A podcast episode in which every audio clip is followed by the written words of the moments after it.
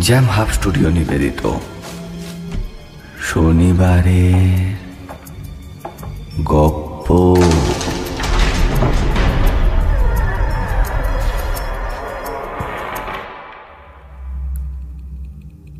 প্রতি শনিবার রহস্য রোমাঞ্চ ভরপুর গল্প দিয়ে সাজানো আমাদের শনিবারের গপ্প শুনতে। সাবস্ক্রাইব করুন আমাদের YouTube channel Jam Hub Studio সঙ্গে থাকুন, শুনতে থাকুন।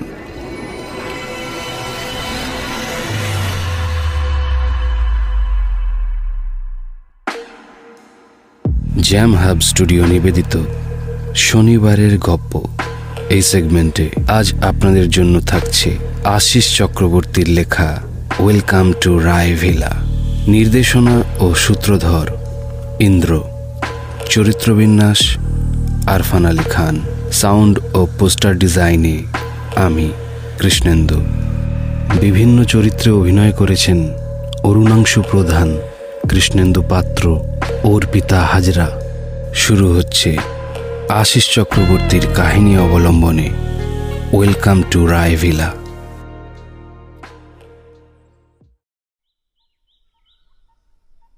ভদ্রলোক খানিকটা সময় নিয়ে আমার আপাদ মস্তক খুঁটিয়ে খুঁটিয়ে দেখলেন। এমনভাবে আমার সর্বাঙ্গে নজর বোলাচ্ছিলেন যেন আমার স্বাস্থ্য সৌন্দর্য বিষয়ে তিনি মনে মনে বিচার করছেন। তারপর হঠাৎ ঘাড়টা তুলে বললেন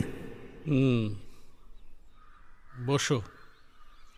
রায়ভিলা খুঁজে পেতে কোনো অসুবিধে হয়নি তো? প্রথম শব্দটা উচ্চারণ করার সময় ডান হাতটা একটু এগিয়ে একটা চেয়ারের দিকে ইশারা করলেন। নির্দেশ মতো আমি চেয়ারে গিয়ে বসলাম। ঘরে আলো বাতাস খেলা করছে কম। ঘরের আভ্যন্তরীণ বাতাসও কেমন একটা যেন ভারী ভারী লাগছে। জবাবে আমি বললাম, না না, অসুবিধে হবে কেন? বরং সুবিধেই হয়েছে। এই এলাকায় রায়ভিলার একটা যে পরিচিতি আছে, তা লোকজনকে জিজ্ঞাসা করার সময় ওদের মুখের ভঙ্গিমা দেখেই বুঝতে পেরেছি।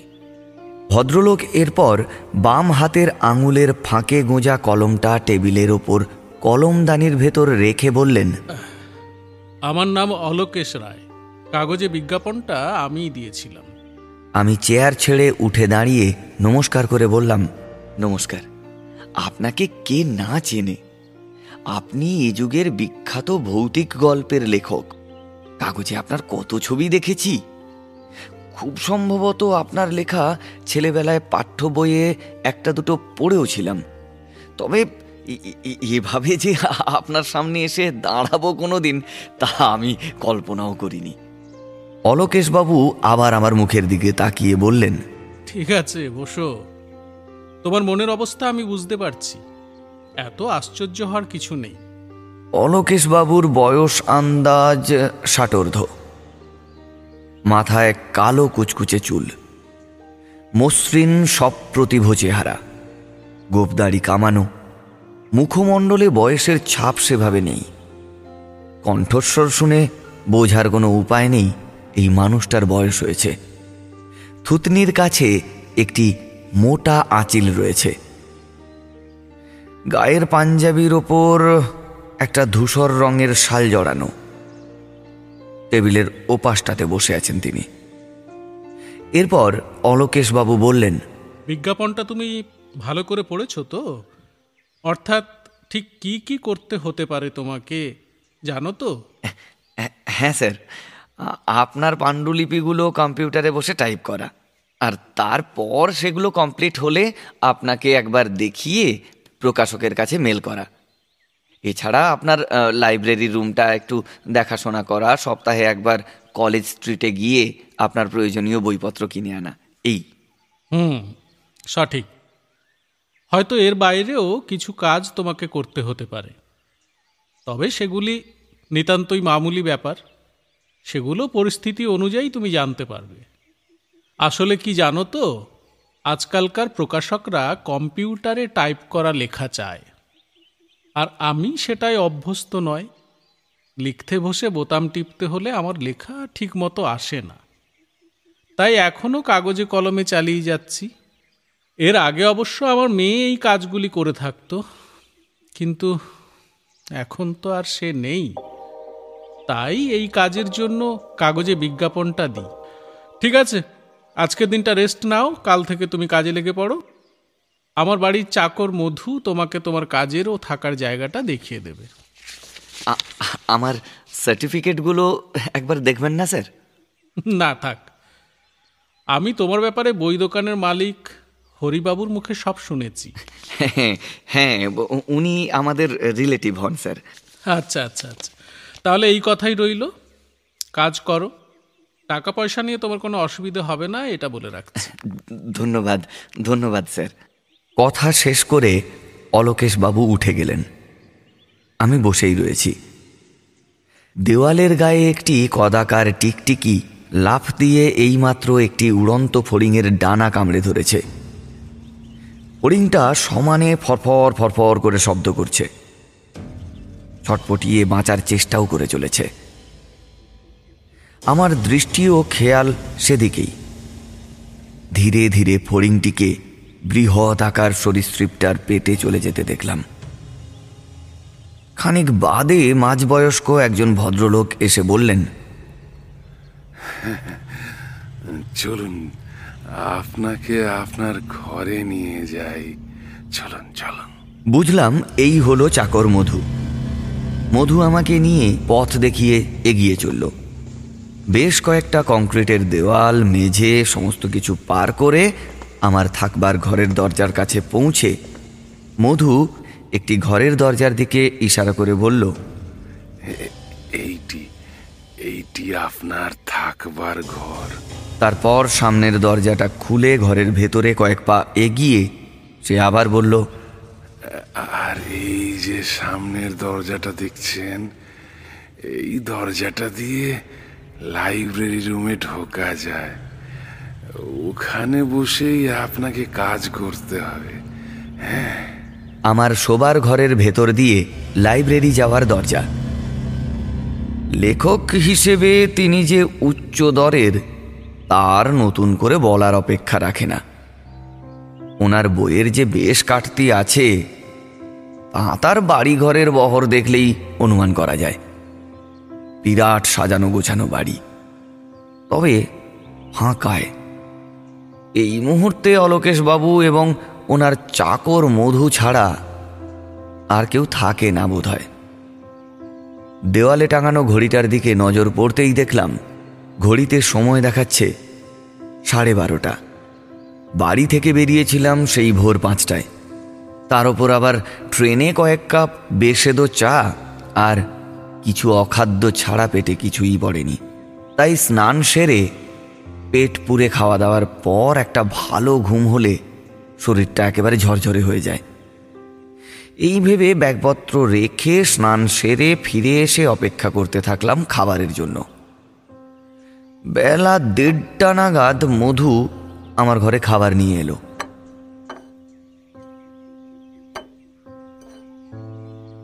আমি ওকে জিজ্ঞাসা করলাম হ্যাঁ বলছি অলোকেশ বাবু খেয়েছেন? বাবু তো কিছু খান না। কথাটা অদ্ভুত ঠেকায়। আমি বললাম খান না মানে? মানে বাবু এসব কিছু খান না। ওনার জন্য আলাদা খাওয়ার আছে। ও অসুস্থ বুঝি? হ্যাঁ আগে সেরকমই কিছু ভাবতে পারেন। আপনি খান বাবু, এই কিছু লাগলে হাঁক দেবেন। আমি এসে দিয়ে যাব হ্যাঁ চলি। মধু চলে গেল। যে পরিমাণ খাবার মধু দিয়ে গেছে, এরপর কিছু লাগার আর প্রয়োজন হবে না।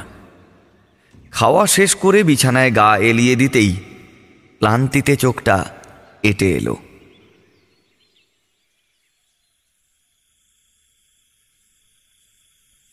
চোখটা যখন খুলল, দেখি তখন ঘর একেবারে অন্ধকার। অর্থাৎ সমস্ত দুপুরটা ঘুমিয়ে কাটিয়ে ফেলেছি। এখন রাত। বিছানা থেকে উঠে ঘরের আলোটা জেলেই প্রথমেই চোখ গেল দেওয়ালে টাঙানো ঘড়িটার দিকে। ওতে সন্ধে সাড়ে সাতটার সময় দেখাচ্ছে। ঘরের থেকে বাইরে বেরিয়ে এসে বৃহৎ আকৃতির বাড়িটার চতুর্দিকে নজর ঘুরিয়ে কারও কোনো উপস্থিতি ইন্দ্রিয়গোচর করতে পারলাম না। সমস্ত দিক ছেয়ে আছে গভীর প্রশান্তি আর একটা মিটমিটে আলো আধারির খেলা। পুনরায় নিজের ঘরে এসে প্রবেশ করলাম। চোখে মুখে জল ছিটিয়ে নিজেকে একটু ঝরঝরে মনে হলো। তারপর খেয়াল হলো, এসে থেকে তো কাজের ঘরটা দেখা হয়নি। একবার ওদিকটা ঢু মেরে আসলে কেমন হয়?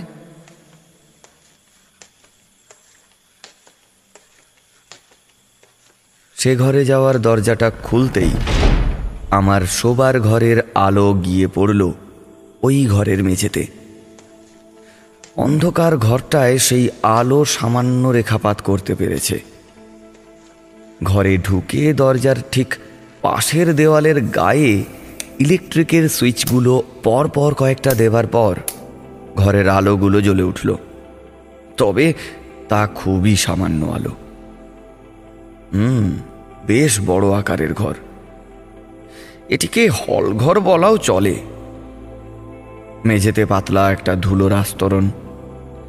গুমোট একটা গন্ধ ঘরের বাতাসকে ভারী করে রেখেছে। ঘরের মেঝে থেকে প্রায় একটা মানুষ প্রবেশ করতে পারে এমন তফাতে তফাতে বইপূর্ণ বড় বড় সেলফগুলো দাঁড় করানো রয়েছে। ঠিকভাবে দেখলে এটিকে বৃহৎ আকার লাইব্রেরির থেকে কম কিছু বলা যায় না। ধীর পায়ে বইপত্র দেখছি আর এগিয়ে চলেছি ঘরের ভেতরের দিকে। বাংলা, ইংরেজি, হিন্দি ভাষা ছাড়াও আরও বিশ্বের নানান ভাষায় বই সংগ্রহ করা রয়েছে এখানে। ঘরের একেবারে কোনায় একটি টেবিলে কম্পিউটার সেট করা রয়েছে। তার ঠিক গা ঘেসে উঠে গেছে সিঁড়ি। সিঁড়িটা চারতলা পর্যন্ত পৌঁছে গেছে। উপরের ঘরগুলিতে কারা থাকে কিংবা কি বস্তু রয়েছে তা আমার জানা নেই। কম্পিউটারটায় ধুলো জমেছে ঢের। পকেট থেকে রুমালটা বের করে সমস্ত কিছুটা ঝেড়ে মুছে পরিষ্কার করলাম। কম্পিউটারটি অন করতেই সেটি একটি তীব্র শব্দ ছেড়ে স্ক্রিনে আলো ফুটিয়ে জীবন্ত হয়ে উঠল। টেবিলে বসে সেটিকে বেশ কিছুক্ষণ নাড়াঘাটার পর যেটুকু তথ্য পাওয়া গেল, তা ওই লেখালেখি সম্বন্ধীয়। অলোকেশবাবুর মেয়েটি এই কম্পিউটারেই বোধহয় কাজ করে থাকবেন। সে সমস্ত নেড়ে ঘেটে নিজের কাজগুলো বুঝে নেওয়ার চেষ্টা করছি। এমন সময় আচমকাই কানে একটা শব্দ এলো। ভারী পায়ের শব্দ। ভারী ভারী পা ফেলে কেউ যেন সিঁড়ি দিয়ে নামছে। অনেকক্ষণ ধরেই নামছে। অর্থাৎ চারতলা থেকেই হয়তো কেউ নামছে। পা ফেলার শব্দটা মৃদু থেকে ধীরে ধীরে বেশ জোরালো হয়ে উঠল। বুঝলাম নিচের ঘরের দিকে মানে আমার এই ঘরের দিকেই কেউ একজন আসছে। তারপর একেবারে ঘরের কাছাকাছি নেমে ঘরে প্রবেশ না করে আবার শব্দ করে পা চালিয়ে ওপরের দিকে উঠতে লাগল পায়ের শব্দটা। আমি কান পেতে শুনে চলেছি। ধীরে ধীরে পা ফেলার শব্দটা হালকা হয়ে আসছে এবার। এরপর খানিকক্ষণ বিরতি। তারপর আবার সেই শব্দ। হ্যাঁ সেই পায়ের শব্দটা আবার নিচের দিকে নামছে। আমি মনে মনে ভাবলাম, কে বারবার ওঠানামা করছে? বাবু নিশ্চয়ই নয়। কারণ ওনার যা বয়স, তাতে ঘন ঘন সিঁড়ি বেয়ে চারতলায় ওঠানামা করা বেশ কষ্টসাধ্য ব্যাপার। তবে কি মধুর কাজ? মধুই বা শুধু শুধু ওঠানামা করবে কেন? নাকি অন্য কেউ? আচ্ছা আমার জানার বাইরে অন্য কোনো ব্যক্তি কি আছে এই ঘরে? আমি টেবিলে বসে বসেই একবার হাঁক দিলাম। কে? মধু? মধু এসেছ নাকি? কোনো উত্তর নেই। সিঁড়ি বেয়ে পায়ের শব্দটা একইভাবে হয়ে চলেছে। মধু তুমি কি ওপরে উঠছো? নাকি অন্য কেউ? কোনো জবাব নেই। আবার বললাম কে ওখানে? আরে উত্তর দিচ্ছ না কেন? কে? পায়ের শব্দ ওপরের দিকে উঠে চলেছে। কৌতূহল চেপে রাখতে না পেরে উঠে গিয়ে সিঁড়ির একটা ফাঁকে দাঁড়ালাম। এখান থেকে চারতলা অবধি পৌঁছে গেছে সিঁড়িটা। সেখানে দাঁড়িয়েই একবার চিৎকার করে ডাক দিলাম। কে বারবার সিঁড়ি দিয়ে ওঠানামা করছ? কে? আমার প্রশ্নের জবাবের বদলে ফাঁকা ঘরে আমার কথা প্রতিধ্বনিত হয়ে ফিরে আসতে থাকল। আমার দৃষ্টি ওপরের দিকে। খানিক বাদে যে দৃশ্য আমার নজরে পড়ল তাতে বুকের হাড়গুলো আলগা হয়ে যাওয়ার জোগাড়। স্পষ্ট দেখলাম চারতলার ওপর থেকে একটি কালো জমাট মুখ নিচের দিকে উঁকি দিল, যার হাত দুটো সিঁড়ির রেলিংয়ের ওপর ছোঁয়ানো।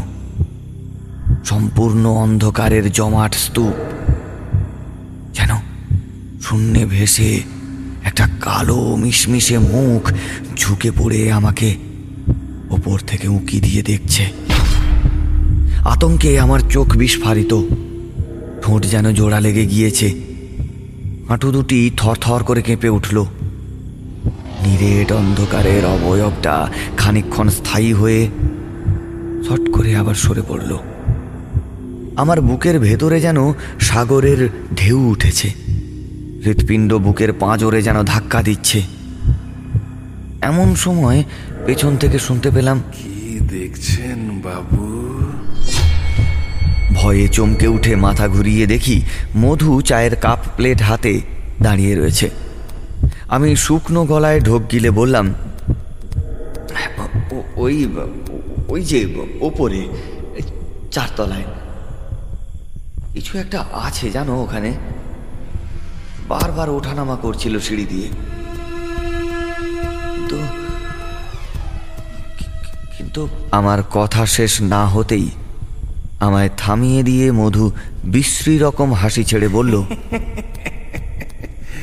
কিচ্ছু নেই ওপরে বাবু কিচ্ছু নেই সব ফাঁকা।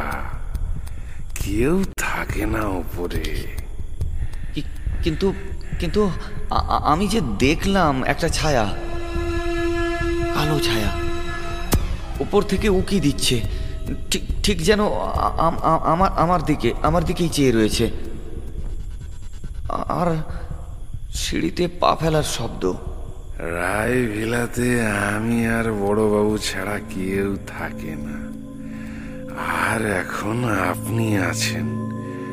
কেউ যখন থাকে না তখন ছায়া বা পায়ের শব্দ আসবে থেকে এমনটা হয়, মাথায় গ্যাস চড়লে মানুষে ভুল দেখে।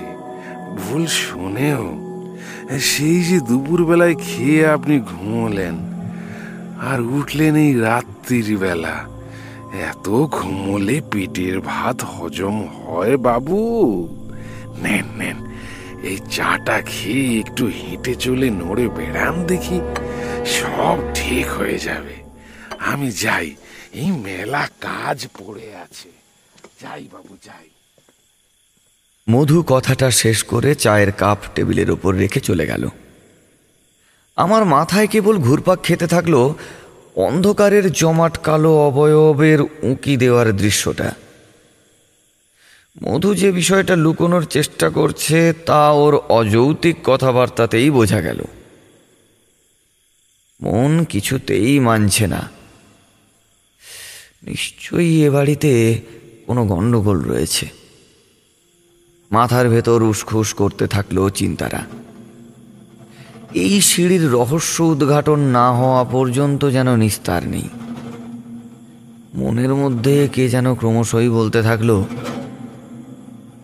একবার সিঁড়ি বেয়ে ওপরে উঠে দেখে আসলে কেমন হয়। তাছাড়া তার সঙ্গে এই শূন্য সিঁড়িটা, কেমন যেন অজানা ইশারায় আমাকে ডেকে চলেছে বারবার। উত্তেজনায় অস্থির হয়ে উঠেছে আমার ভেতরটা। খানিকক্ষণ সিঁড়ির দিকে চেয়ে আপনা হতেই পা দুটো যেন ওই দিকে অগ্রসর হলো। নিজের ওপর যেন আর কোনো নিয়ন্ত্রণ নেই। একটু আগেই ওপরের দিকে আলো জ্বলছিল। তবে এখন অন্ধকার। হয়তো মধু আমার মুখে সিঁড়ির আশ্চর্য ঘটনা শোনার পর আলো নিভিয়ে দিয়েছে। ধীরে ধীরে উঠে চলেছি অন্ধকার সিঁড়ি বেয়ে। পকেট থেকে ফোনটা বের করে ফ্ল্যাশ লাইটটা জ্বালিয়ে ফেললাম। খানিকটা আলো সিঁড়ির গায়ে পড়ল। তারপর একটা জমাট অন্ধকার। সিঁড়ির পাকদণ্ডি যত চড়ছি, বুকের ভেতরটা ফাঁকা হয়ে আসছে ধীরে ধীরে। মনে হয় একটু একটু করে সাহস উড়ে যাচ্ছে ভেতর থেকে। যে অন্ধকারের মুখ আমাকে উকি দিয়েছিল, তার বিভীষিকা আমাকে গ্রাস করে ফেলেছে সম্পূর্ণ। প্রথমে দোতলায় এসে সম্পূর্ণ এলাকা ঘুরে কিছুই নজরে পড়ল না। ঘরগুলোতে তালা দেওয়া, তিনতলাতেও একই দৃশ্য। চারতলায় পৌঁছে নজর পড়ল কেবলমাত্র একটি ঘরের দরজা সামান্য খোলা রয়েছে। বুকের ধূপ পুকুনিটা সঙ্গে নিয়ে ধীরে ধীরে এগিয়ে গেলাম দরজার সামনে। তারপর অন্ধকার ঘরে ফোনের আলোটা ফেলতেই বিরাট ঘরে সেই আলোটা যেন কোথায় হারিয়ে গেল। ঘরের এক পাশে প্রাথমিকভাবে অস্পষ্ট ধরনের চোখে পড়ল একটি লম্বা কাঠের আলমারি জাতীয় কিছু। যেটা মেঝেতে শোয়ানো রয়েছে। আর সারিবদ্ধভাবে দণ্ডায়মান কিছু বুক সেলফ ফোনের আলোটা ঘুরিয়ে ঘরের এপাশ ওপাশ ফেলতেই বুকের ভেতরটা ছ্যাত করে উঠল। একটা ছায়া ঘরের দেওয়ালে ঝুলছে। আর সেই ছায়াটা সৃষ্টি হয়েছে। মনের ক্ষীণ আলোটা একটি কোনো জায়গায় বাধা পেয়ে। নিজেকে সামলে স্থির দৃষ্টি নিয়ে দেখলাম। আমার ফোনের আলো গিয়ে পড়েছে একটি মানুষের ওপর। যে কিনা কুঁজো হয়ে পেছন ফিরে বসে, তুলে চলেছে আর ফিস ফিস করে কি যেন বলে চলেছে। বাতাসের মতো সে শব্দ কানে আসলেও বোঝা যাচ্ছে না সেই শব্দের অর্থ। তুলুনিটাও বেশ পরিচিত। ছেলেবেলায় বই পড়তে বসার সময় এরকমের দুলুনি দিয়ে বই পড়ার অভ্যেস অনেকেরই থাকে। তবে একে অন্ধকার ঘরে ঘাড় পুজো করে এখানে বসে কি করছে ও? অস্পষ্ট ভাষায় ক্রমাগত কি বলে চলেছে ও অল্প আলোয় পোশাকের যেটুকু দেখা যাচ্ছে, তাতে মনে হয় কোনো মেয়ে। অনুমান বয়সও খুব একটা বেশি হবে না। বুকের প্রাচীরে খুব জোর জোর ধাক্কা দিচ্ছে হৃৎপিণ্ডটা। ভ্রুজোড়া কুচকে কপালের ভাঁজ সৃষ্টি হয়েছে। যতটা সম্ভব সূক্ষ্ম দৃষ্টি ফেলার চেষ্টা করছি মেয়েটার দিকে। মধুজি এক নম্বরের মিথ্যেবাদী, সে ব্যাপারে আর কোনো সন্দেহ রইল না। ও বলেছিল, এ বাড়িতে নাকি আর কেউ নেই। তবে, এই মেয়েটি এলো থেকে তবে কি এরা কোনো কিছু লুকোতে চাইছে আমার থেকে? তবে অন্ধকারে মেয়েটিকে লুকিয়ে রেখেছে কেন? তবে এটা হতে পারে যে এই মেয়েটি একটু আগে সিঁড়ি বেয়ে ওঠানামা করছিল। উঁকি দিয়ে তাকিয়েও ছিল। ভেতরে হাজারো চিন্তা আর সম্ভাবনা জড়ো হচ্ছে। যার উত্তর, এই ঘাড় কুজো করে বসে থাকা মেয়েটি।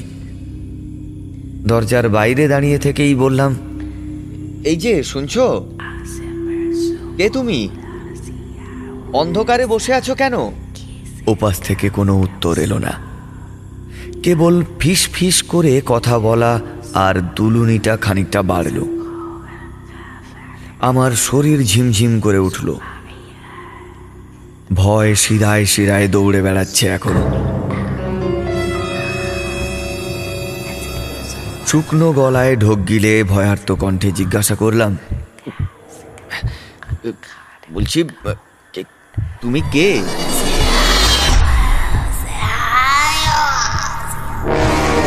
মেয়েটির কণ্ঠস্বর ফিসফিসানি থেকে এবার চিৎকারে পরিণত হলো। আর তার সঙ্গে ধীরে ধীরে সমস্ত শরীর নিয়ে আমার দিকে ঘুরে বসল।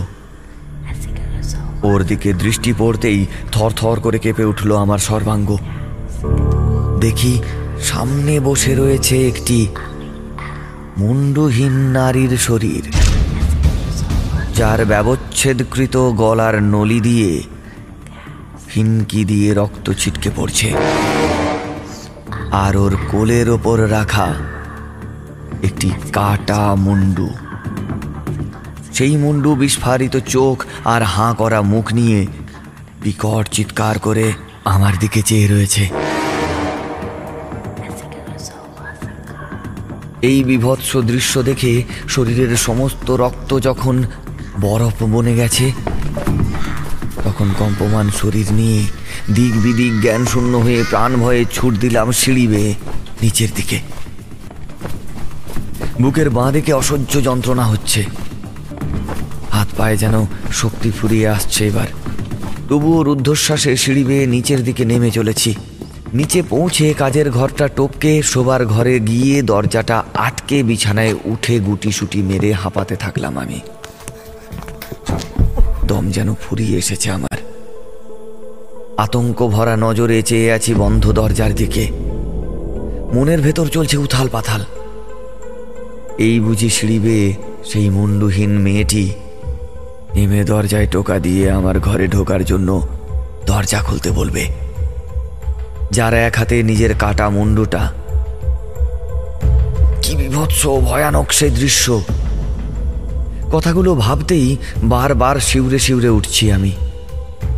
সারা গায়ে জমা হয়ে যাচ্ছে বিন্দু বিন্দু ঘাম। একটা শীতল তরঙ্গ ছুটে বেড়াচ্ছে শরীরের শিরায়, উপশিরায়। ঠকঠক করে কাঁপছি আমি। নিজের চোখকে যেন বিশ্বাস হয় না, এ কি দেখলাম আমি? এখানে আর এক মুহূর্ত থাকা নয়। এ ঘরে ভুতুড়ে রহস্য লুকিয়ে আছে। এ- বাড়ি, এ বাড়ি হন্টেড বেশ বুঝতে পারছি, এখানে আর সামান্য সময় থাকলেই আমার মৃত্যু। এক ছুট্টে বাইরে বেরিয়ে যেতে পারলে রক্ষে হয় আমার। মাথার ভেতর দপদপ করছে যন্ত্রণা। সাথে ঘুরপাক খাচ্ছে সমস্ত কিছু ভাবনা চিন্তা। এমন সময় দরজায় টোকা। একবার, দুবার তারপর বারবার। অর্থাৎ এসে পড়েছে। সেই মুন্ডুহীন মেয়েটি আমার আমার দরজার সামনে এসে পড়েছে।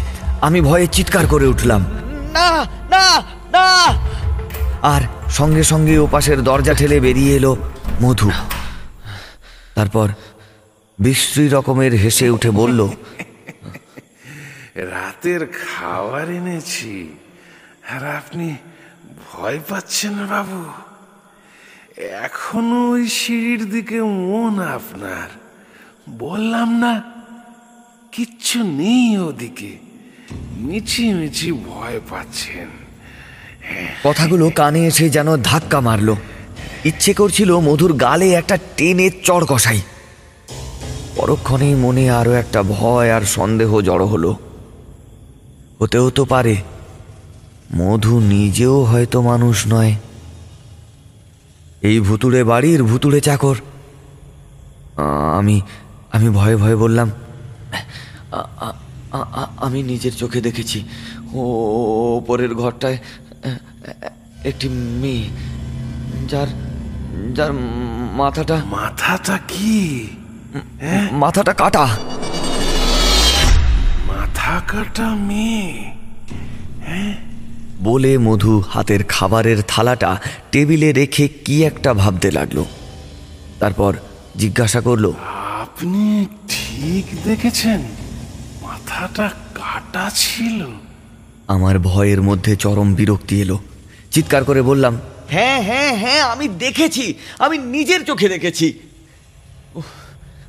আরে অন্ধকার ঘরে বসে নিজের কাটা মাথাটা কোলের ওপরে রেখে ফিসফিস করে কি যেন বলছে আর সমানে দুলে চলেছে। আরে, আমার আমার আমার ভয়ে হাত পা সব ঠান্ডা হয়ে গেছে। একটু আগে ওই সিঁড়ি দিয়ে বারবার ওঠানামা করছিল। আরে, এসব কি হচ্ছে মধু? এসব কি হচ্ছে? আমি আমি আমি আর এই ভুতুড়ে বাড়িতে থাকব না। আমি আমি আমি এক্ষুনি চলে যাব। দরকার নেই আমার চাকরির দরকার নেই। আমি চললাম। কথা শেষ করে সঙ্গে আনা ব্যাগটা ঘাড়ে তুলে নিতেই মধু ব্যস্ত হয়ে বলল আরে আরে আরে এই অন্ধকারে কোথায় চললেন? সকালে বাবুর সঙ্গে কথা বলে চলে যাবেন। এই হ্যাঁ? এই ঘরে থাকলে সকাল অবধি আমি বেঁচে থাকব কিনা আমি নিজেও জানি না। তাছাড়া এরপর আমি কারোর ওপর আর ভরসা করতে পারছি না। কে বলতে পারে তুমিও হয়তো মানুষ নও। আমার কথাটা শোনার পর মধুর মুখটা একটু শুকিয়ে এলো। ও আমার দিকে এক দৃষ্টে তাকিয়ে বলল ঠিকই বলেছেন বাবু। আমারও নিজেকে সন্দেহ হয়। আমিও বোধহয় মানুষ নই। নইলে মরতে এই বাড়িতে চাকরি করি? মধুর কথায় একটা চাপা দরদ অনুভব করলাম। কি ব্যাপার বলো তো মধু? এই ভুতুড়ে মেয়েটি কে? কেন ওভাবে আমাকে ভয় দেখাচ্ছে? আর অলোকেশ বাবু কি এইসবের কিছু জানেন? নাকি কিছুই জানেন না? সব জানেন সব সব। আমি আকাশ থেকে পড়লাম। হ্যাঁ? জানেন? আরে জেনে শুনে এই ভুতুড়ে বাড়িতে থাকার কারণটা কি? আর এসবের জন্য দায়ী অলোকেশ বাবু নিজেই। কি বলছো কি? হ্যাঁ ঠিকই বলেছে মধু কথাটা ভেসে আসলো ঘরের বাইরে থেকে। সঙ্গে সঙ্গে মধু মাথা নিচু করে ঘর থেকে বেরিয়ে চলে গেল। বাইরে থেকে ভেসে আসা কণ্ঠস্বরটা চিনতে অসুবিধা হলো না। অ্যান্থ্রোপোডার্মিক বিবলিওপেগির নাম শুনেছ? না। আজ থেকে পাঁচ বছর আগের কথা। হাভার্ড বিশ্ববিদ্যালয় থেকে পাওয়া একটা বই যা নিয়ে সারা বিশ্বে শোরগোল পড়ে গিয়েছিল। সে বই নাকি মানুষের চামড়া দিয়ে বাঁধানো হয়েছিল। অবশ্য এর বাইরেও বইটার বিশেষ ক্ষমতা ও বৈশিষ্ট্য রয়েছে, সেসব ক্রমশ প্রকাশ্য। প্রথম দিকে এই বই নিয়ে বিতর্ক ওঠে। বইটি যে মানুষের চামড়া দিয়ে বাঁধানো, এই বিষয়টি কেউ মানতে রাজি হয়নি। তখন বিজ্ঞানীদের দল PMF matrix assisted laser dispersion পদ্ধতিতে প্রমাণ করে দিয়েছিলেন যে এ বই সত্যি সত্যিই মানুষের চামড়া দিয়ে বাঁধানো। আসল ঘটনা এখান থেকেই শুরু। চামড়া দিয়ে বাঁধানো বই আমার কাছেও কিছু রয়েছে। তবে এতকাল জানতাম সেসব পশুর চামড়া দিয়ে বাঁধানো।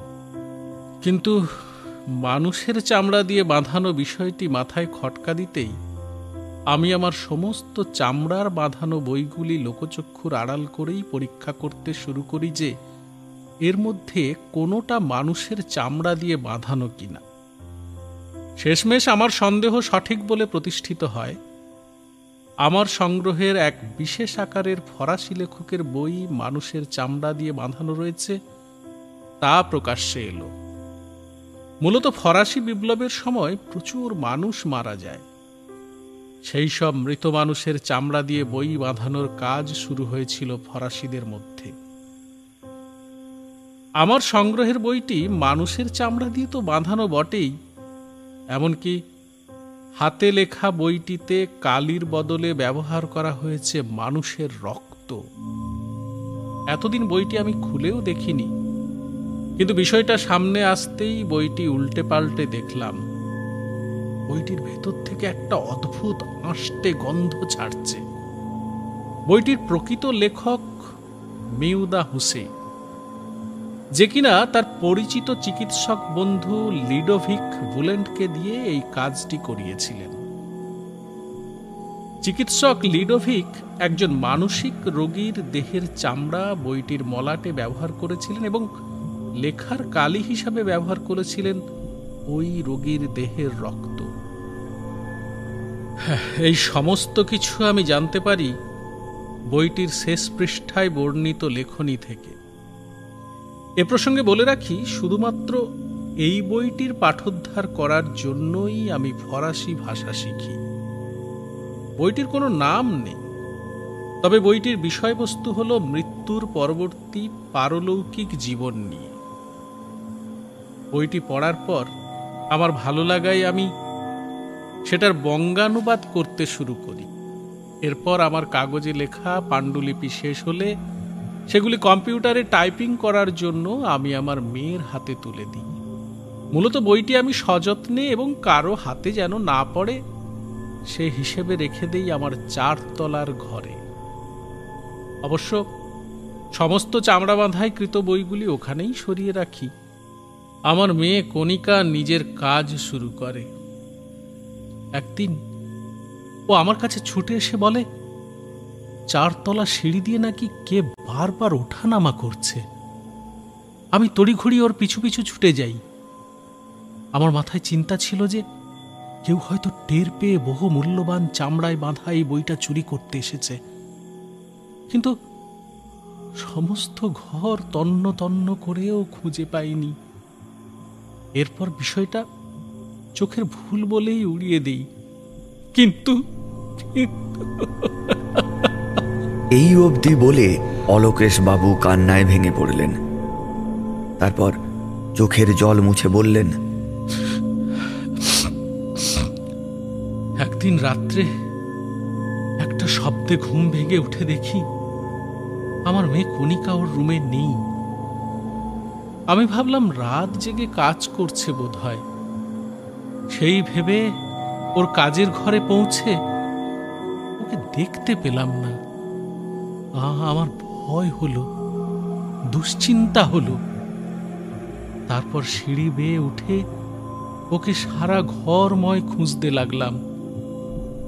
শেষে ওকে পেলাম চারতলার ঘরে, যেখানে আমি চামড়া বাঁধাইয়ের বইটা রেখেছিলাম।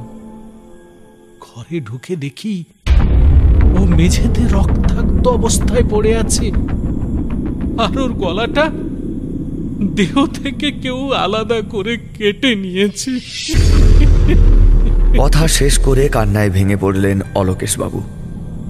বেশ কিছুক্ষণ পর অলোকেশবাবু খানিকটা ধাতস্থ হলে আমি জিজ্ঞাসা করলাম আচ্ছা কে খুন করল ওকে? আমার অনুমান খুব সম্ভবত বই চুরি করতে এসে কেউ ওকে মেরেছে। কিন্তু কণিকা আমার একমাত্র আধুরের কন্যা। স্ত্রী গত হওয়ার পর থেকে ও ছিল আমার সব সময়ের সঙ্গী। ওর ওর মৃত্যু আমি মেনে নিতে পারিনি। ওকে ছেড়ে থাকতে হবে এটা ভাবতেই পারছিলাম না। প্রায় পাগল হয়ে পড়েছিলাম।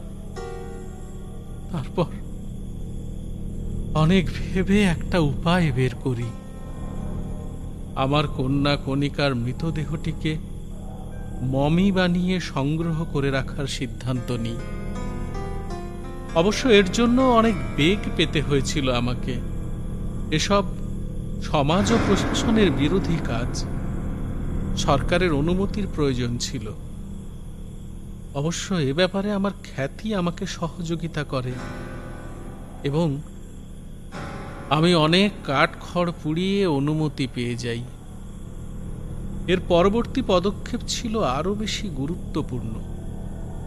কারণ আমার দরকার ছিল এমন একজন ট্যাক্সিডার্মিস্টকে যে কিনা নিখুঁতভাবে কণিকার দেহটি সংরক্ষণ করতে পারবে। এই কর্মক্রিয়া অত্যন্ত জটিল। সামান্য ভুল হলেই দেহ পচে যেতে পারে। অর্থের আমার কোনোদিনই কমতি ছিল না। তাই বিশ্বের দরবারে খোঁজ চালাতে থাকলাম একজন নিপুণ শিল্পীর। ততদিন মৃতদেহটার খণ্ড অংশ চিকিৎসকের সহযোগিতায় রাসায়নিকে ডুবিয়ে তরতাজা করে রেখেছিলাম।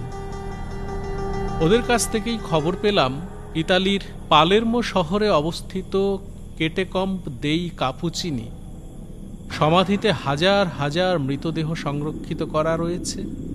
ঠিক যেভাবে পশু পাখি সংরক্ষিত করা হয়, সেইভাবে। অর্থাৎ ট্যাক্সিডার্মি হিসেবে।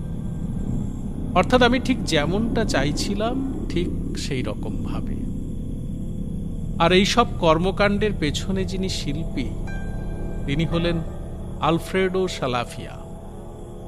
খোঁজটা পাওয়ার মাত্রই ওর সঙ্গে যোগাযোগ করি এবং আমার মেয়ের মৃতদেহটিকে ট্যাক্সিডার্মিতে রূপান্তরিত করাই ওর শিল্পকর্মের মাধ্যমে। তারপর সেটিকে আমার ওপরের ঘরে সযত্নে রেখে দিই আলো বাতাসহীন কাচের বাক্সে। এরপর প্রতি রাতে ঘুমোতে যাওয়ার আগে অন্তত একবার ওর মুখটা দেখে আমি বিছানায় যেতাম। এতে পরম শান্তি আসতো মনের মধ্যে একবারের জন্য মনে হয়নি মেয়ে আমার মৃত। কিন্তু এর পরেই আসে আরও এক নতুন অধ্যায়। ওর ঘরটায় তীব্র কোনো আলো রাখিনি। কারণ ওতে যদি সংরক্ষণে কোনো রূপ ক্ষতি হয়, এই আশঙ্কায়। দরজা খুলে ঘরে প্রবেশ করলে বাইরের বারান্দার হালকা আলো কেবল ঘরে প্রবেশ করত। সেই মৃদু আলোতে দেখি কণিকার চোখের পাতা নড়ছে। প্রথমটা ভেবেছিলাম, কাচের বাক্সের ভেতর কোনোভাবে হয়তো হাওয়া প্রবেশ করছে। কিন্তু না। আরও ভালোভাবে লক্ষ্য করে দেখলাম, চোখের পাতা ওঠানামা করছে জীবন্ত মানুষের মতো। এই বিষয়টিতে প্রথমটা আতঙ্কিত হলেও আমার বেশ ভালোই অনুভূতি হয়েছিল। কারণ এই ব্যাপারটা আমার মৃত মেয়ের দেহে প্রাণ ঢেলে দিয়েছিল। কয়েকদিন পর দেখলাম, ধীরে ধীরে ওর মুখের অভিব্যক্তিরও পরিবর্তন হচ্ছে। কখনো কান্না, কখনো হাসির, দুঃখ, আবেগ, রাগ, এই ধরনের মুখের ভঙ্গিমা ফুটে উঠছে ওর মুখমণ্ডলে প্রতিনিয়ত। অর্থাৎ, আমার মেয়ের আচরণ ধীরে ধীরে হয়ে উঠছে জীবন্ত মানুষের মতো। জানি এ কোনোভাবেই সম্ভব নয়। তবু জীবনে অনেক সময় এমন কিছু মুহূর্ত আসে, যেখানে বুদ্ধি লোপ পায় আপনা হতেই। এবং তখন বুদ্ধিমান মানুষও সব জেনে শুনে শুধুমাত্র মানসিক শান্তির জন্য সেই অবাস্তব মুহূর্তটাকে উপভোগ করতে থাকে। আমারও সেই দশা হয়েছিল। ভেবেছিলাম আমার কণিকা বুঝি পুনর্জন্ম লাভ করেছে। ও যেন কিছু বলতে চাইছে আমাকে। তাই আর দেরি না করে কাঁচ ভেঙে ওকে বের করার চেষ্টা করি। কিন্তু ওর শরীরে হাত দিয়ে দেখলাম শরীর বরফের মতো ঠান্ডা আর তা শুকিয়ে এসেছে। কোনোভাবেই তাতে প্রাণ থাকার সম্ভাবনা নেই। শেষমেশ নিজের মনের ভুল ভেবে হতাশ হয়ে ফিরে আসি। তারপর এক রাত্রে ওর ঘরে পৌঁছে ওর দেহটাকে নির্দিষ্ট জায়গায় দেখতে পেলাম না। কোথায় গেল দেহটা? কে চুরি করল ওর দেহ? গোটা ঘর তন্ন তন্ন করে খুঁজে না পেয়ে যখন কান্নায় ভেঙে পড়েছি, তখন একটা মেয়েলি ফিসফিসানি কথা কানে এলো।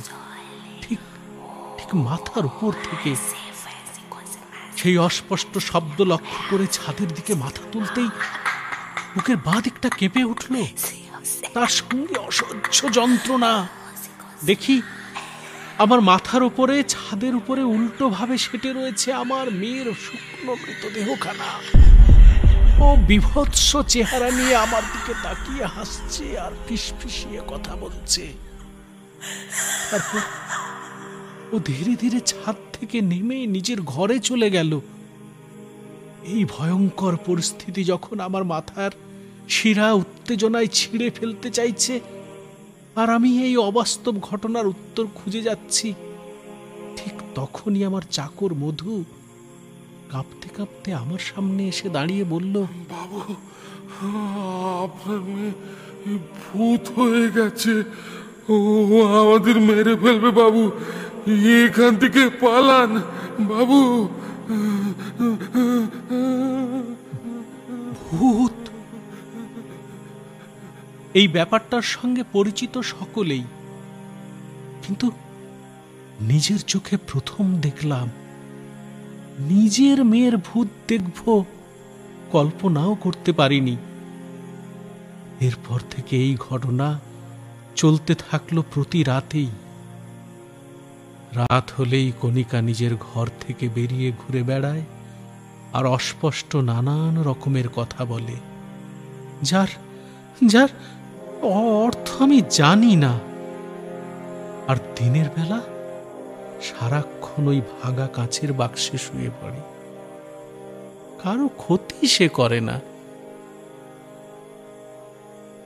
অলোকেশ বাবুর মুখে এই ভয়ানক ঘটনাটা শোনার পর আমার মুখের কথা ফুরিয়ে গেছে। কেবল কাঠের পুতুলের মতো বসে রয়েছি। অলোকেশবাবু ফের বলে চললেন তুমি কণিকাকে দেখেছ? সে কথা মধুর মুখে শুনেছি। তবে ভরসা রাখো, ও তোমার কোনো ক্ষতি করবে না। জানি ভয় পাওয়া বা আতঙ্কগ্রস্ত হওয়া স্বাভাবিক ব্যাপার, তবু ওর পিতা হিসাবে আমি তোমাকে অভয় দিচ্ছি। ও ক্ষতি করতে আসে না। ও আসে কিছু বলতে, কিছু জানাতে চায় আমাকে। কিন্তু বাতাসের মতো শব্দ আমি কিছুই বুঝতে পারি না। সর্বোপরি আমি একথাই বলব, তোমার জীবন, সুতরাং তুমি এখানে থাকবে কিনা সে সিদ্ধান্ত তোমার। তবে এখন অনেক রাত হয়েছে। এখন গৃহত্যাগ করাটা বোধ হয় ঠিক হবে না। তুমি যেতে চাইলে সকালে যেও। আর তোমার একা থাকতে ভয় করলে মধুকে তোমার সঙ্গে রাখতে পারো। কথাগুলো শেষ করে অলোকেশবাবু চলে গেলেন। খানিক বাদেই ঘরে ফিরে এলো মধু। বুঝলাম অলোকেশ বাবুই ওকে আমার সঙ্গে থাকার জন্য পাঠিয়েছেন। আমার নিজের অবস্থা যে শোচনীয়, তার নতুন করে বলার কিছু নেই। জেনে শুনে ভূতের সঙ্গে রাত্রিবাস মস্তিষ্ক বিকৃত হলেও কোনো মানুষের পক্ষে সম্ভব না। ভাবলাম ভয়ে আড়ষ্ট হয়ে ঘরের আলো জেলে দরজা জানালা বন্ধ করে জেগেই গোটা রাতটা কাটিয়ে দেব। তারপর দিনের আলো ফুটতেই এখান থেকে পালিয়ে যাব। আমি বসে বসে এমনই একটা ফোন দিয়ে আঁটছি এমন সময় মধু বলে উঠল বাবু একটা কথা বলব? কোনো কথা বলবার বা শোনবার পরিস্থিতি আমার এই মুহূর্তে নেই। প্রাণ ভয়ে কোনো কিছুই যেন আর ভালোই লাগছে না আমার। বাঘযন্ত্র যেন আমার বিকল হয়ে এসেছে। শুকনো গলায় তবুও বললাম, হুম বলো, কি বলতে চাও? কণিকা দিদিমণি খুব ভালো ছিল। তবে এখন সে মরে ভূত হয়েছে সে ঠিকই কথা। কিন্তু এখনও কারও ক্ষতি সে করেনি। আপনি মিথ্যে ভয় পাচ্ছেন। এই সমস্ত কথার যে এখন আর আমার কাছে কোনো মূল্য নেই সেটা বোঝাতে ওকে আমি কোনো জবাব দিলাম না। আগের মতো চুপ করেই রইলাম। এখান থেকে যেও না বাবু। অলোকেশ বাবু বড় ভালো মানুষ। আপনার কোনো অভাব রাখবেন না। মেয়ের প্রতি প্রচণ্ড ভালোবাসার কারণে ঘরে মেয়ের ভূতকে পুষে রেখেছে ঠিকই, তবে সেও ভালো ভূত। মধুর মিথ্যে আমাকে আটকে রাখার চেষ্টা আমার মনে কোনো রেখাপাত করছিল না। ভূতের আবার ভালো মন্দ। যে বিভীষিকা আমি দেখেছি, তাতে প্রাণটা বের হয়ে যায়নি, এ আমার পূর্বপুরুষের সৌভাগ্য। ঘড়িতে সময় দেখাচ্ছে তখন রাত দশটা। রাত যেন কিছুতেই ফুরোতে চাইছে না। দিনের অপেক্ষায় আমি ঠাঁই এক জায়গায় বসে রয়েছি। প্রতিটি সেকেন্ড, মিনিট, ঘণ্টা অতিবাহিত হলে ধীরে ধীরে মনে হচ্ছে মাথার থেকে দুশ্চিন্তাটা একটু একটু করে সরে পড়ছে। স্নায়বিক উত্তেজনায় ঘুম আসছে না। মধু খাটের এক পাশে কথা বলতে বলতে কখন ঘুমিয়ে পড়েছে? হঠাৎ খাটের তলা থেকে ফিস ফিসিয়ে সেই মেয়েলি কণ্ঠস্বর পুনরায় ভেসে এলো আমার কানে। সঙ্গে সঙ্গে তড়াক করে লাফিয়ে উঠে নিজেকে সরিয়ে ফেললাম ঘরের এক্কেবারে কোনার দিকে। এরপর খাটের তলায় অন্ধকার থেকে বেরিয়ে এলো একটি শুকনো, লিকলিকে হাত। সেই সঙ্গে পচা মাংসের গন্ধ গোটা ঘর ভারী করে তুলল। অর্থাৎ সে এসে গেছে। আমার অজান্তেই কখন ঘরে প্রবেশ করে অন্ধকারে আশ্রয় নিয়ে ফেলেছে কণিকা। ঘরের এক পাশে যতটা সম্ভব নিজেকে গুটিয়ে আতঙ্কগ্রস্ত অবস্থায় দাঁড়িয়ে রয়েছি আমি।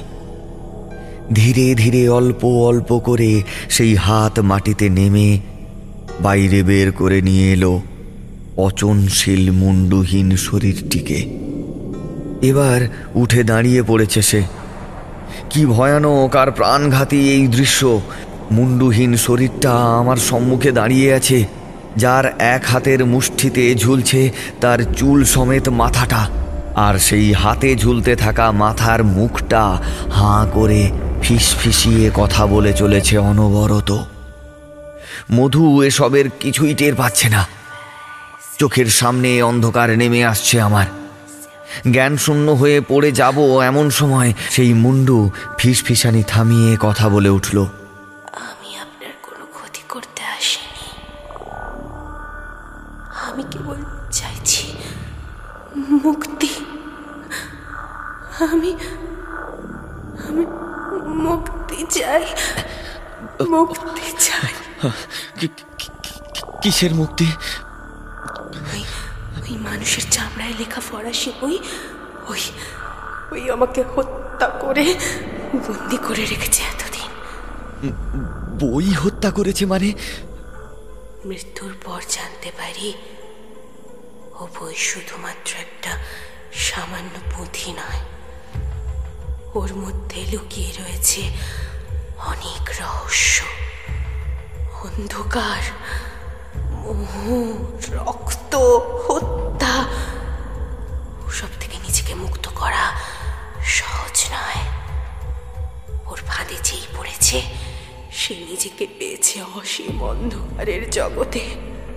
বই লেখা হয়েছিল একজন একজন মানসিক রোগের দেহের চামড়া ওর ওর রক্ত দিয়ে। যা তার জীবদ্দশায় তার শরীর থেকে যন্ত্রণা দিয়ে তুলে নেওয়া হয়েছিল। জানেন ও ও মরতে চায়নি। কিন্তু প্রতিদিন ওর শরীর থেকে অল্প অল্প করে চামড়া কেটে রক্ত নেওয়া হয়েছিল এই- বই নির্মাণের জন্য। প্রতিদিন প্রতিদিন একটু একটু করে সে মৃত্যুর পথে ঢলে পড়েছিল। এই মৃত্যু যে এই মৃত্যু যে কতখানি যন্ত্রণাদায়ক তা তা আপনারা কেউ বুঝবেন না। এর কারণেই তো, এর কারণেই তো মৃত্যুর বড় শান্তি পায়নি। না, অবশ্য এ- এইসব ঘটনা আমি জানতে পারি। আমার মৃত্যুর পর। আমি যখন ওই বই নিয়ে কাজ শুরু করি, তখন কোনো কারণে আমার আমার হাতের আঙুলটা সামান্য কেটে গিয়ে রক্ত লাগে ওই বইয়ের পাতায়। আমার দেহের উষ্ণ রক্তের স্বাদ পেয়েই সেই অতৃপ্ত আত্মা জেগে ওঠে। আর তারপর আমার শরীরের ভেতর ঢুকে আমার নিজের মাথা কেটে আমাকে খুন হতে বাধ্য করে ওই পিসাজ এরপর থেকেই প্রতি রাতে আমার সংরক্ষিত মৃতদেহ ব্যবহার করছে ওই পিসাজ এতে এতে আমার আত্মা প্রচণ্ড কষ্ট পাচ্ছে। আমাকে আমাকে থেকে মুক্তি দাও। মুক্তি দাও। কিন্তু এখন সেই অতৃপ্ত আত্মা কোথায়? ও আশ্রয় নিয়েছে আমার দেহের ভেতর। আর আর আমি আছি এই কাটা মুন্ডুতে আমার আমার দ্বিখণ্ডিত দেহাংশে অবস্থান করছে দুটি আত্মা। মাঝে মধ্যেই ওই পিসাজ, ওই পিসাজের তার স্থান পরিবর্তন করে এই এই কাটা মুন্ডুতেও আশ্রয় নেয়। তখন আমাকে চলে যেতে হয়। ওই, ওই- দেহের ভেতর।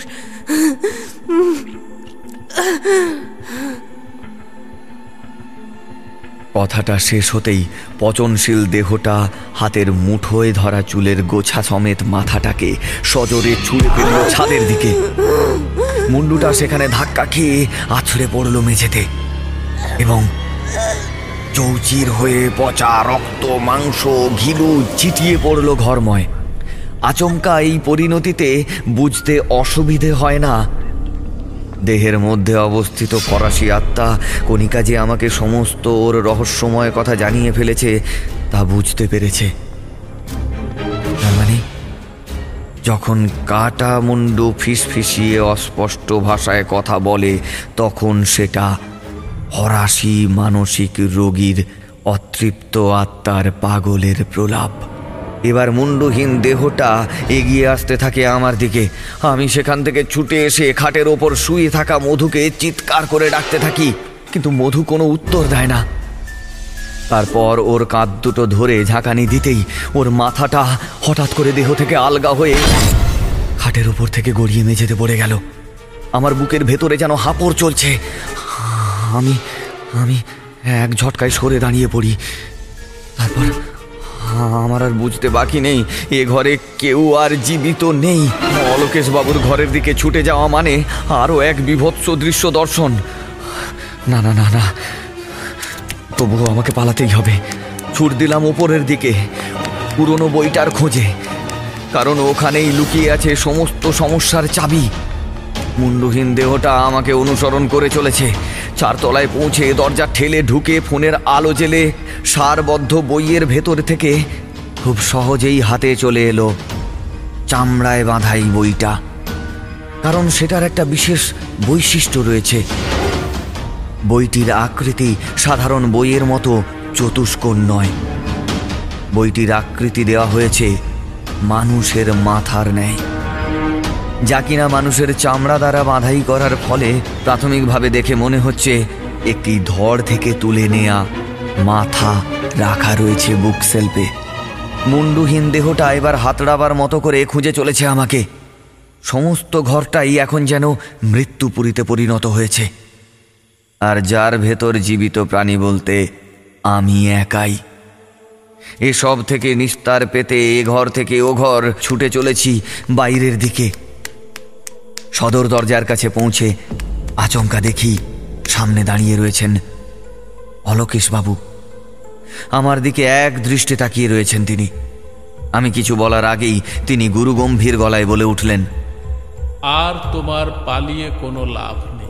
আমি এই ভয়ানক পরিস্থিতিতে ওর এই ধরনের কথার মানে ঠিক বুঝতে না পেরে থ হয়ে দাঁড়িয়ে রয়েছি। চোখে মুখে বিস্ময় অলোকেশ বাবু ফের বললেন এসো এদিকে এসো। তারপর কথা বলা শেষ করে ওনার ঘরের দিকে নিয়ে চললেন আমাকে। এরপর ঘরে ঢুকে বিরাট আকারের একটা আয়নার সামনে দাঁড়িয়ে উনি বললেন একবার এখানে এসে দাঁড়াও সব পরিষ্কার হয়ে যাবে। ওনার কথা মতো আয়নার সামনে এসে দাঁড়াই আমি। তারপর দেখি এ কি? আমার আমার হাতে ঝুলছে সেই চামড়া বাঁধাই বইয়ের বদলে আমার নিজের কাটা মাথা। আর কাঁধের ওপর থেকে মাথাটা আমার উধাও। সেখান থেকে এখন ছলকে ছলকে পড়ে যাচ্ছে গাঢ় রক্ত। আর আমার হাতের ঝুলন্ত মাথার চোখ দিয়ে এতক্ষণ দেখছিলাম সব। আমার আমার এই পরিণতি কখন? আমার এই পরিণতি কখন আর কীভাবে ঘটলো? তার তার কোনো উত্তর নেই আমার কাছে। তবে তবে একটা বিষয় বেশ ভালো মতোই অনুভব করতে পারছি, যে এখন আমার মধ্যে কোনো রকমের ভয় বা আতঙ্কের অনুভূতির ছিটে ফোটাও নেই। নিজের কাঁধ থেকে খুলে নেওয়া মাথা হাতে করে ঝুলিয়ে ধরে বেশ ভালোই লাগছে। অলোকেশ বাবু এবার উচ্চ কণ্ঠে হেসে উঠে বললেন.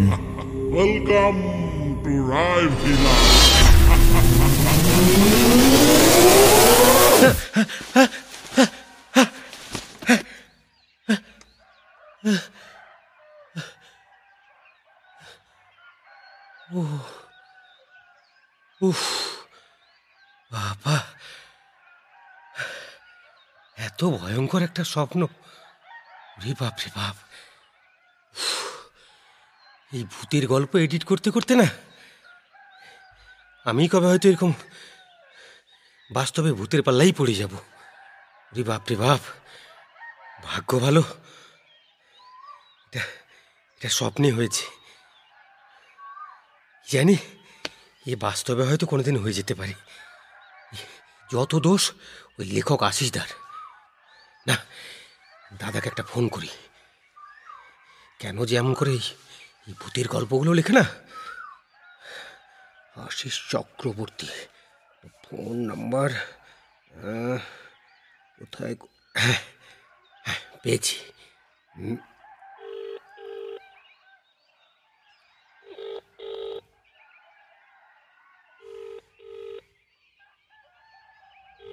হ্যালো। হ্যাঁ আশিস বাবু আরে আরফান ভাই এত ভোরবেলা কি ব্যাপার? আর ভোরবেলা যা হয়েছে না এগুলোর জন্য আপনিই দায়ী। উফ। আরে আপনি যে ওই দুলারি দুলারির যে পর্বত থ্রি এই গল্পটা পাঠিয়েছেন না? হ্যাঁ হ্যাঁ হ্যাঁ। কালকে তো রাত্রে ওটা ওই স্ক্রিপ্ট করছিলাম আর কি। রাত্রি হয়েছিল কাজ কমপ্লিট করে ঘুমিয়েছি তারপর একটা যা মারাত্মক স্বপ্ন দেখলাম না রে বাপ রে বাপ। কি ভয়ঙ্কর স্বপ্ন। ও একটু শান্ত হন। কি স্বপ্ন একবার বলুন তো আমাকে। আর স্বপ্ন কি যে বলব সে এক মারাত্মক জিনিস। ওই একটা মানে বাড়ি আছে সেখানে ওই মানে বাড়ির ভেতরের মানুষগুলো না ওই কেমন একটা মানে অদ্ভুত টাইপের আর কি মানে তারা মানুষ না ভূত ভাবতেও পারছে না। প্রথম থেকে না একটা কেমন একটা মানে গোলমেলে টাইপের হয়ে গেছে আর কি। ওরে বাপ রে বাপ এ মারাত্মক স্বপ্ন। উফ তো এর জন্য তো আপনিই দায়ী। এত মারাত্মক মারাত্মক ভূতের গল্প লেখেন না ওই এডিট করতে করতে আমারই ওই অবস্থা খারাপ হয়ে যাচ্ছে। কোনোদিন আমি হয়তো ওই ওই ভূতের খপরেই পড়ে যাব আর কি। কাহিনীটা একবার আমাকে শোনালে হয়তো আমি সেটা নিয়ে একটা গল্প লিখতে পারি। ও তাহলে তাহলে বলছি শুনুন। এতক্ষণ শুনলেন আশিস চক্রবর্তীর কাহিনী অবলম্বনে welcome to Roy Villa Jam Hub স্টুডিওর পক্ষ থেকে লেখক আশিস চক্রবর্তীর জন্য রইল অসংখ্য ধন্যবাদ। এরকমই কিছু রহস্য রোমাঞ্চে ভরপুর গল্প শুনতে এখনই সাবস্ক্রাইব করুন আমাদের ইউটিউব চ্যানেল সঙ্গে বেল আইকনটি অবশ্যই ক্লিক করুন। আগামী শনিবার, শনিবারের গল্পে এরকমই এক রোমহর্ষক গল্প নিয়ে। আমরা আসছি।